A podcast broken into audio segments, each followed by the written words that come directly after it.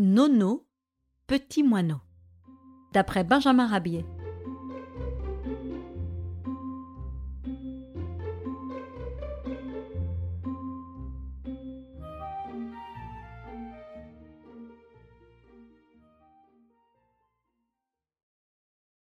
Un Pierrot, que ses amis appelaient Nono, avait construit son nid dans le pavillon d'un vieux corps de chasse accroché dans un grenier.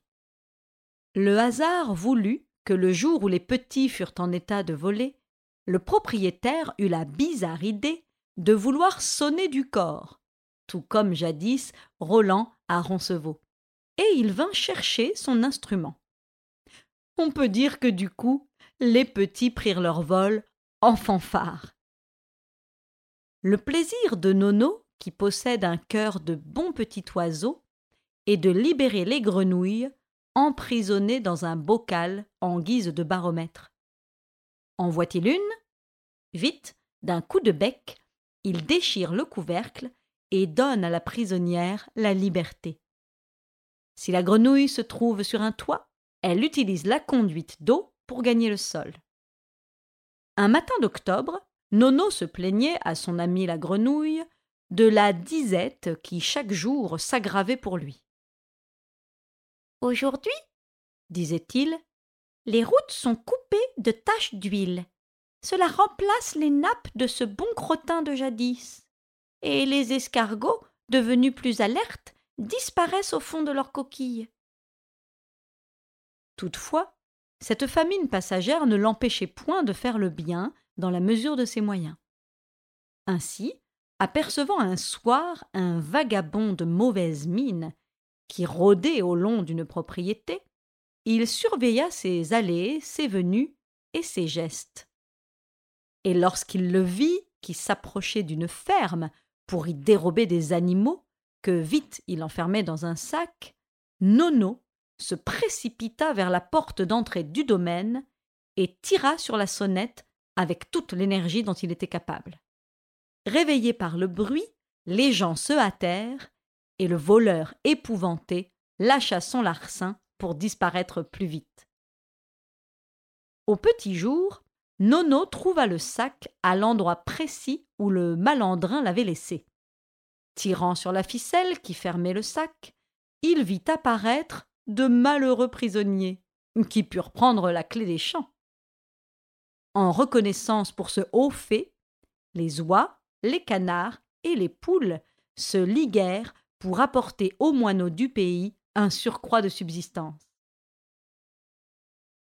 Un jour, atteint par une pierre lancée par quelques petits paysans mal intentionnés, Nono tomba dans l'herbe, à demi assommé.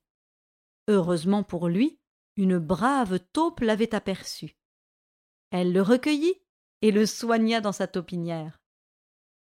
Trois jours après, Nono, dont l'état s'était amélioré, disait adieu à la bonne taupe et reprenait, en chantant, sa chère liberté. Malheureusement, il n'était pas totalement guéri. Mais il put échapper quand même à la poursuite d'un chat. Notre ami Nono n'est-il pas en effet le plus rusé des moineaux? Délivré de l'asile qu'il avait trouvé sous une casserole, le voici maintenant qui émerveille les animaux de la ferme en actionnant la ficelle d'un vieux pantin en bois.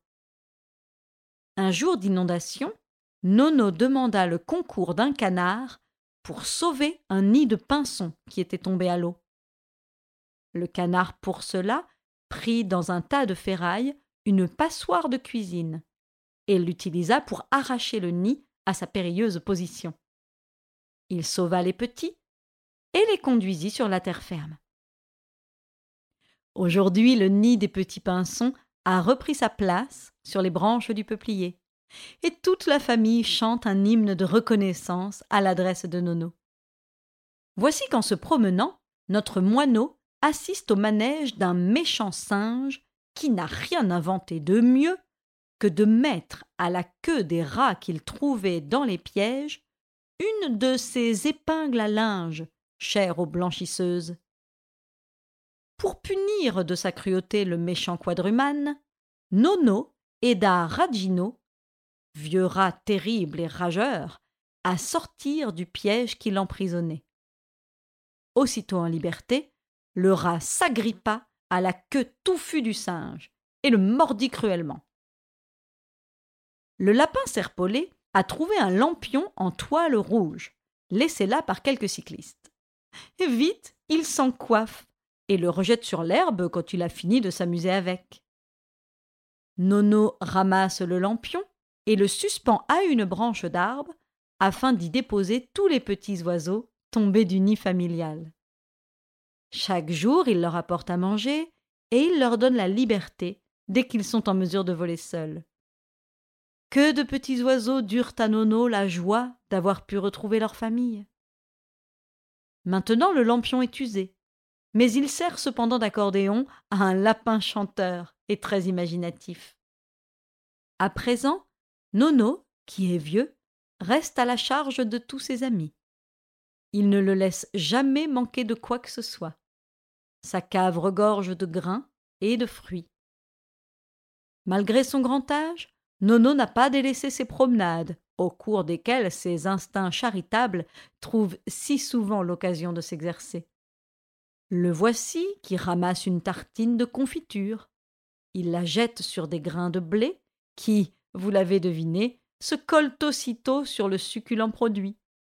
Une tarte aux confitures et aux grains de blé. En voilà une aubaine pour les oiseaux affamés.